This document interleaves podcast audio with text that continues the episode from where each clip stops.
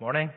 Uh, we come to the point where we're going to read uh, from the Word of God, uh, and we're turning to John chapter 1. Uh, those of you who are eagle-eyed uh, will realize that Ian was down to speak this morning, uh, but he's taken unwell and is not able to be with us today. So we'll remember Ian and his, and his family in our prayers just now for his recovery. So let's read from John 1 and at verse 43. The next day, Jesus decided to go to Galilee. He found Philip and said to him, uh, Follow me. Now, Philip was from Bethsaida, the city of Andrew and Peter. Philip found Nathanael and said to him, We found him of whom Moses in the law and also the prophets wrote, Jesus of Nazareth, the son of Joseph. Nathanael said to him, Can anything good come out of Nazareth? Philip said to him, Come and see. Jesus saw Nathanael coming towards him and said of him, Behold, an Israelite indeed, in whom there is no deceit. Nathanael said to him, How do you know me? Jesus answered him, Before Philip called you, when you were under the fig tree, I saw you. Nathanael answered him, Rabbi, you are the Son of God, you are the King of Israel. Jesus answered him, Because I said to you, I saw you under the fig tree, do you believe? You will see greater things than these. And he said to him, Truly, truly I say to you, you will see heaven opened, and the angels of God ascending and descending on the Son of Man. Amen. May God's word uh, touch our hearts uh, today. So here we have two uh, further men uh, Philip and Nathaniel, and uh, they are called to follow the Lord Jesus. And this little band of, of men is being gradually built up, those who are going to be uh, the disciples of the Lord Jesus. They, they find him and they begin to follow him. It's interesting, as we can see here, that Andrew, Peter, and Philip actually all come from the same little fishing village. Uh, Jesus has traveled up north, away from the kind of big hub of uh, civilization, up to the rural backwaters of Galilee. And it is remarkable when you think about it that the majority of those who actually formed the disciples of Christ came from these little rural places away up in the north. And they were the ones who followed him. I think there is something in that, you know. I mean, it's often the case that when Jesus goes to the influential people, and the bigwigs. You know, their pride gets in the way and they're resistant to him. They feel threatened by him. And yet here are these people who just take things at face value. And as the scripture says, you know, look at yourselves. Not many wise were called because God has chosen to humble the wise in his presence so that nobody will boast in his presence. And so these, these, these country people from these fishing villages are the ones that come uh, to know the Lord Jesus. And the message to them is follow me. Follow me. And that sums up the very essence of what it means to be a disciple of Christ. They followed. And as they followed, they listened. And as they followed, they observed. And as they followed, they took in everything that Christ was about. And they learned from that. And, and that is for us today the very essence of being a disciple of Christ. You know, these men eventually were told by Christ, commissioned to go into the, the whole world and to make disciples from all the nations. And therefore the principle holds for us today as well. To, to follow Christ and to become like Christ. It also carries with it, of course, the sense of no turning back. You know, we, we're, we're now following Christ. And uh, on one occasion, Peter said, Lord, you know, we, we, we've left everything so that we can follow you. And, and that was true. And Jesus told him, You won't regret it you know, because there's nobody who has left You know, even father and mother for my sake and the gospel. You know, and in the world to come he will receive much more. God will never be in your debt. God will bless you for what you have left. But tied up with being a disciple is the whole idea of, of leaving so that you can follow Christ and not to turn back. Jesus said, you know, if you really want to be my disciple, what you have to do actually is you have to deny yourself. You have to take up the cross and you have to follow me. You've, you've got to say the old life is finished.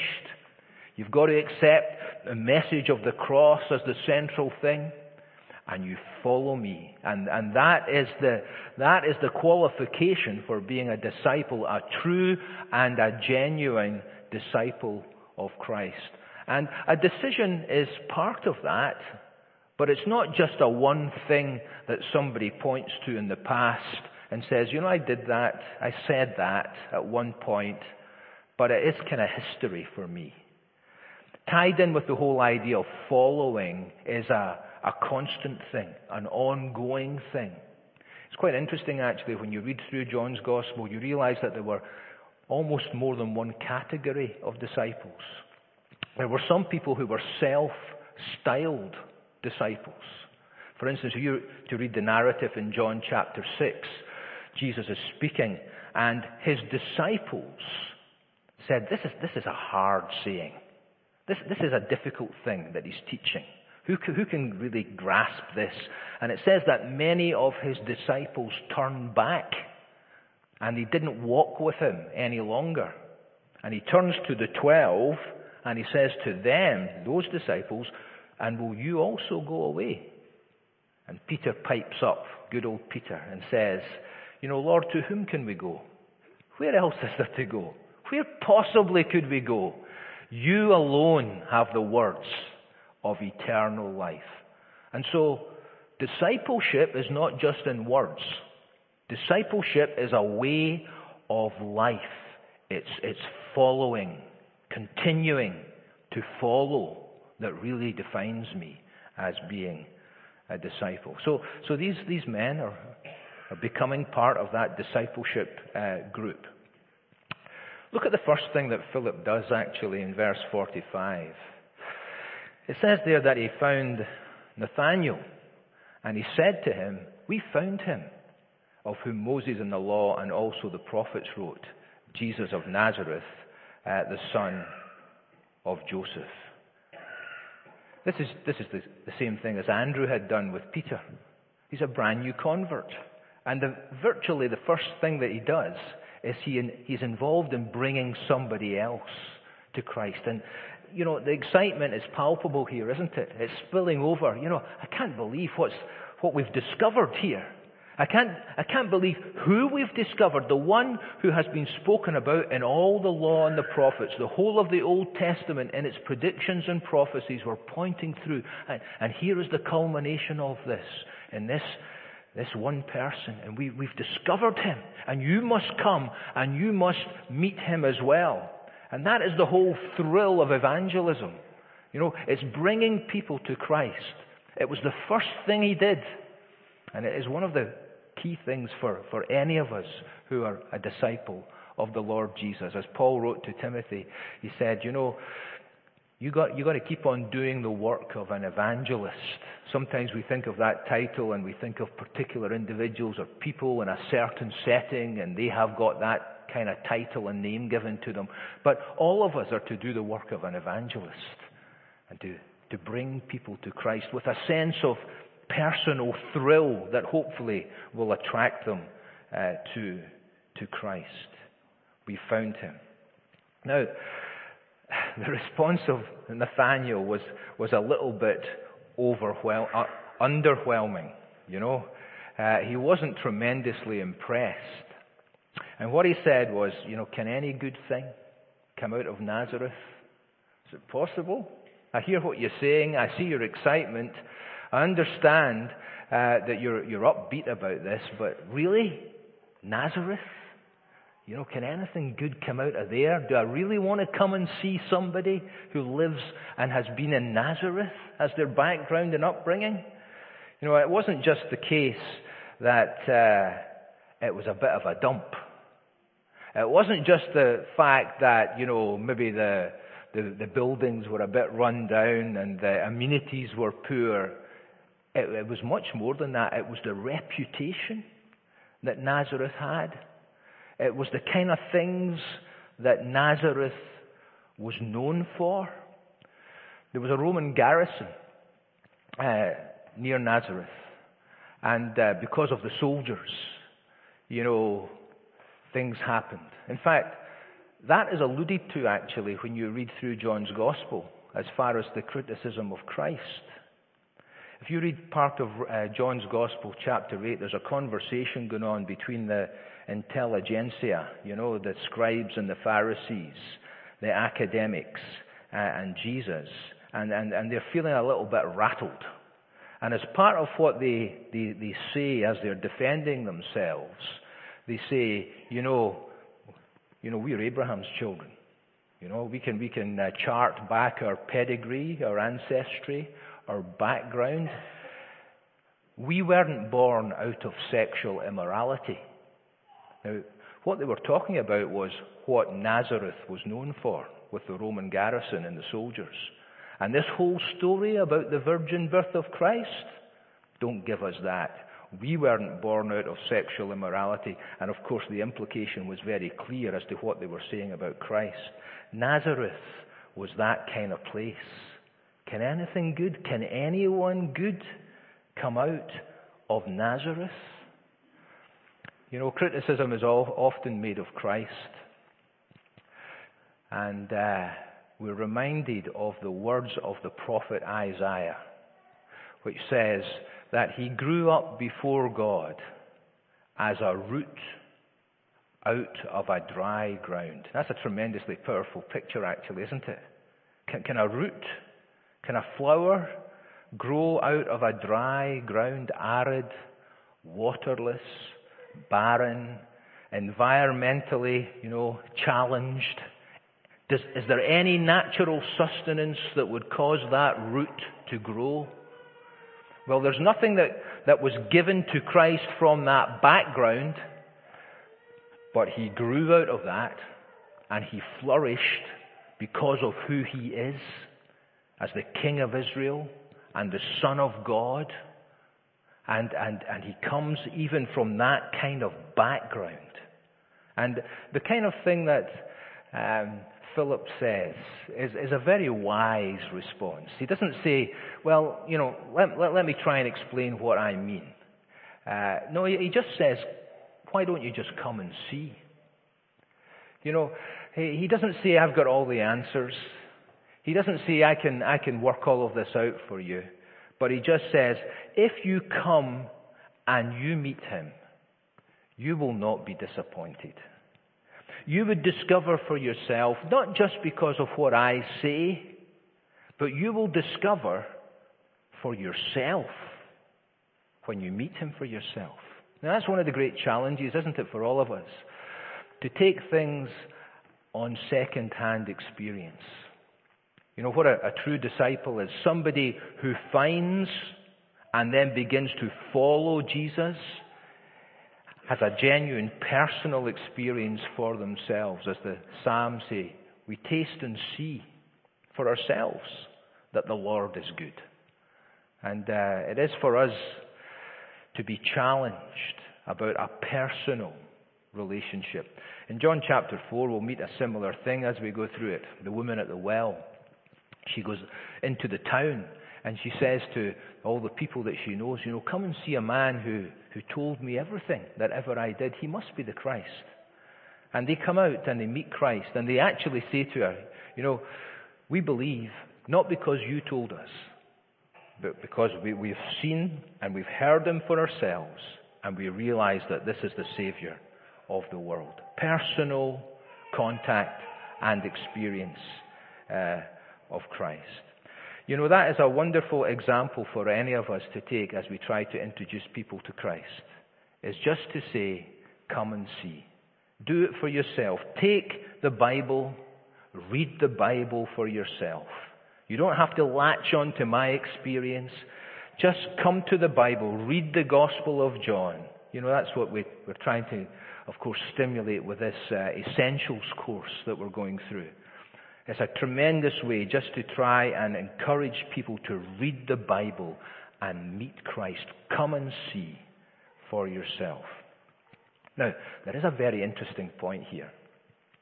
Uh, you'll, you'll, notice that, uh, you know, what Philip says to Nathaniel is, you know, we found him. You know, we, we've, we've made this discovery. We've found him. But I don't know if you noticed in verse 43 that it actually says there that Jesus found Philip. Now, what way round is that? Jesus found Philip, but Philip actually says, We found him. Now, of course, both, both, both things, in a sense, are true. But the point that impressed itself upon me is this that, you know, we may well feel as Christians that we made that discovery of Christ. But, but the greater truth is this that all the time when we thought we were searching for Him, He was actually searching for us. And, and He found us. And the initiative, if you like, the very first step in that finding was one that He took. You know, that Jesus, my Savior, to Bethlehem came. You know, and, and He came to seek and to save those who are lost, to look for us and to find us. You know, it's, it's the tremendous doctrine actually of, of election. You know, now it gets a bit of a bad press. And some people kick it around a wee bit uh, like a theological football. But in its essence, what it means is this that despite me being disinterested in Christ. Despite me being oblivious to the glorious message of the gospel, Christ was searching for me. And he, and he placed his hand upon me when I was, when I was on the road to a lost eternity. As, as, as Paul puts it for himself in Philippians 3, that, that Christ apprehended me. You know, as far as Paul was concerned, you know, he was, he was just dead against the gospel, set his face against the church, was trying to destroy it, was prejudiced in his view of the Christians and of Christ.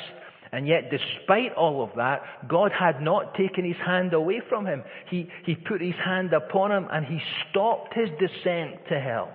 And he apprehended him. And it was God's intervention and that gives great reassurance to Christian people, the truth of election. That it's, it's up to God rather than me. And God in His goodness sets His love upon me and makes me His own. And He will hold me fast. And He will never let me go. And He will hold me all the way through to His eternal glory because it's all of God. That's what we find here. I might think that I found him, but actually, he found me. Now, when, uh, when Nathaniel comes to meet Christ, and uh, his skepticism changes, and it's greatly to his credit, in fact, that he takes things at kind of face value without, you know, holding on to his prejudices of Jesus coming out of uh, the town of, of Nazareth. And uh, you know, there's this bit about I saw you under the fig tree and how did you know me? And eventually, you know, he comes to this point of recognizing that, that Jesus is the Messiah. Because of this kind of supernatural ability that Jesus knew all about him despite never having met before. And uh, he comes to recognize and to make this confession about who Jesus is. He is the Son of God. He is the King of Israel. Important for us to make these confessions about who the Lord Jesus actually is. But Jesus says to him, You know, you've believed because of this, but you think that's been a big deal. But there's going to be something even bigger that you're going to see. And he makes this kind of unusual allusion to an Old Testament incident. What he says to him is this. Truly, this is in verse 51, or last verse. You'll see heaven opened, and you'll see the angels of God ascending and descending on the Son of Man. Now, what does this mean? Well, in a sense, what the Lord Jesus is doing is uh, he's given an example of what, what Philip had said away at the start. Here's the one about whom Moses and all the Old Testament prophets spoke, Jesus of Nazareth. This is an incident that you can read about in the book of Genesis, chapter 28. It's the story about Jacob and Jacob's ladder. Okay? I used to think it was a a Russian uh, car, Jacob's ladder, but it's, it's, the ladder, of course. And uh, Jacob is running away from home.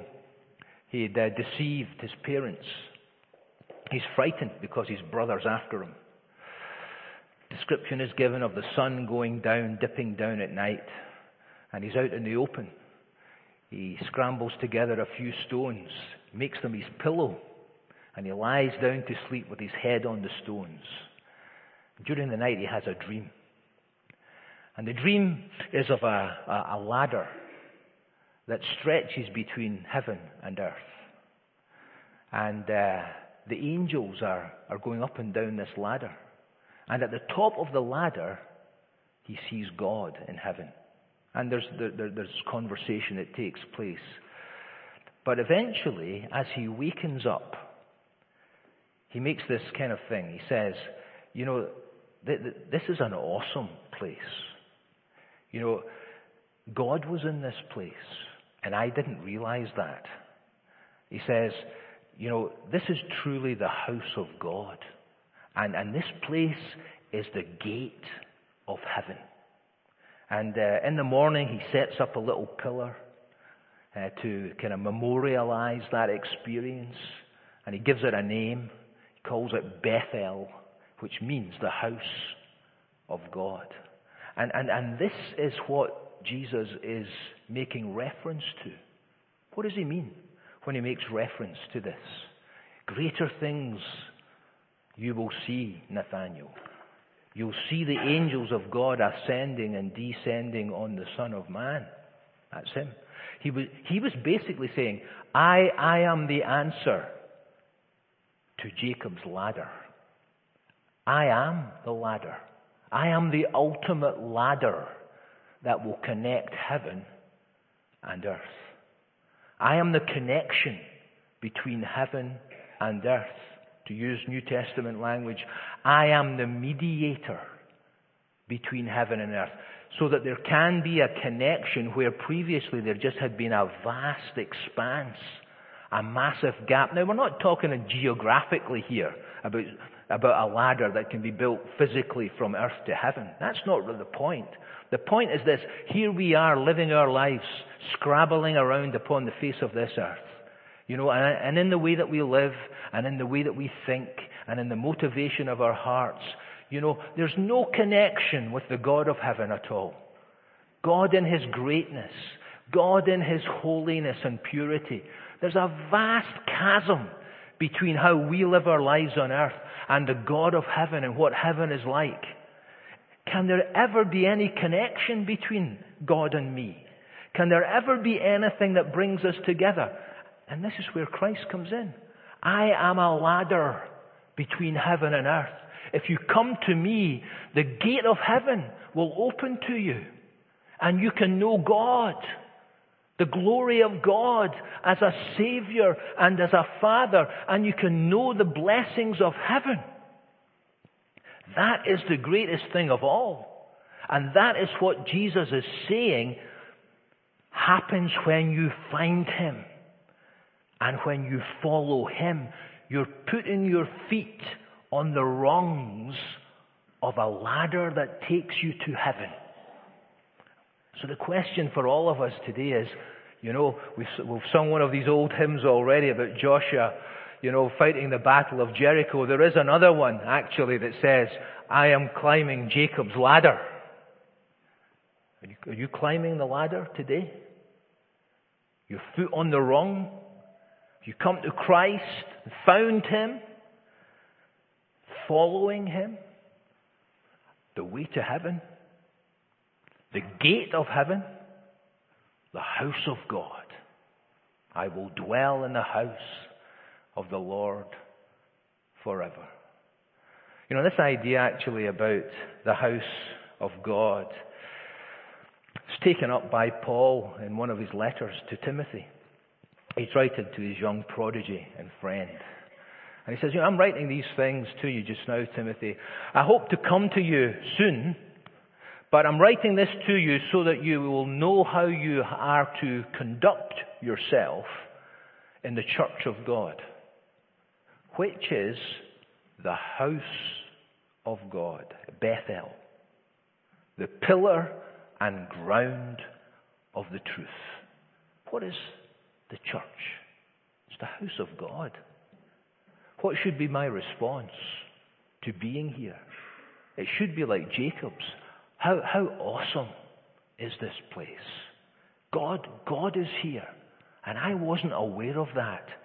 And there's a ladder to heaven and a connection that I can have with God.